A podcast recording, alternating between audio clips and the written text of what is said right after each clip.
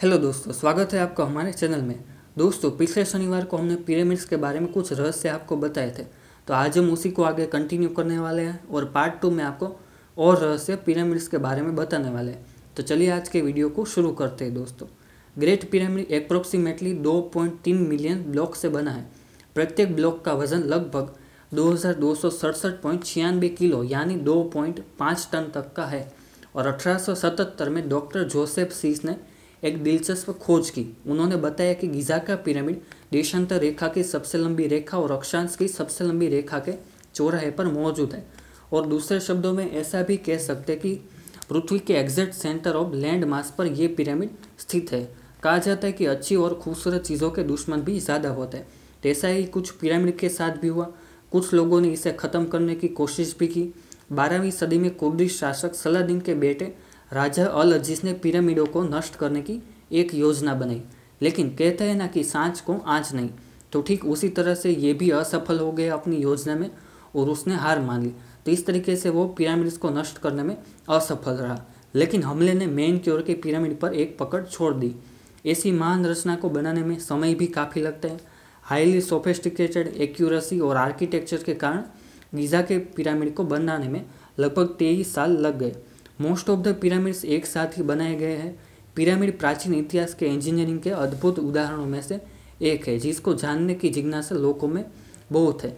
आगे बात करें तो 2011 में रिसर्चर्स ने रोबोट की मदद से गीजा के पिरामिड के गुप्त कक्ष के अंदर हायरोग्लिफिक्स पाए थे। ये एक प्रकार की पेंटिंग्स होती है, जिसमें लाल अक्षरों में कुछ संख्याएँ लिखी होती है और रसप्रद बात होगी ऐसे भारी पत्थरों को उठाने और अलग अलग जगह पर रखने, साथ ही ऊंचाई पर ले जाने के लिए ज़्यादा लोगों की ज़रूरत भी पड़ी होगी। शो तो शोधकर्ताओं का मानना है कि इस संरचना को बनाने के लिए बाहर लगभग साठ हज़ार पुरुष और अंदर लगभग तीस हज़ार वर्कर्स रखे होंगे काम करने के लिए। और कुल मिलाकर, लगभग, कुल मिलाकर लगभग नब्बे हज़ार कार्यकर्ताओं की आवश्यकता पड़ी होगी। तो देखिए ये संख्या कितनी विशाल है। स्फिंक्स की रचना बहुत अद्भुत होती है। जैसा कि पहले पार्ट में हमने बताया था कि पिरामिडों की रक्षा के लिए स्फिंक्स का निर्माण किया गया था, जिसका लायन जैसा मुँह बनाया गया था और उस तरीके से लायन जैसी रचना उसकी की गई है। ये 241 फीट लंबा और उगते सूरज की दिशा में रखा गया है। तो उस तरीके से ये पूर्व दिशा में रखा था। इजिप्शियन का मानना था कि इंसानों को मरने के बाद रहने के लिए भगवान ने इजिप्ट को चुना है और मरने के बाद वो इजिप्ट जैसे विश्व में एंटर होते। ऐसा उनका मानना था। उनका मानना था कि हमारे प्रिय व्यक्ति जब दूसरे जन्म लेते तो उनको परेशानी ना हो, इसलिए हमें उसे हर आवश्यक चीज़ें देनी चाहिए। तो इसलिए वो लोग बॉडी को दफनाते समय ज़रूरी चीज़ें भी रखते थे। साथ ही अगर राजा की डेथ हो गई हो तो उसको दफनाते समय वो लोग सोना और मूल्यवान जैसी चीज़ें भी दफनाते थे। पिरामिड ऐसी धारणा देता है जैसे उसकी चार साइड्स है, लेकिन गीज़ा के पिरामिड की असल में आठ साइड है। एक शब्द एक शब्द है इकेथ जिसका मतलब है शानदार रोशनी।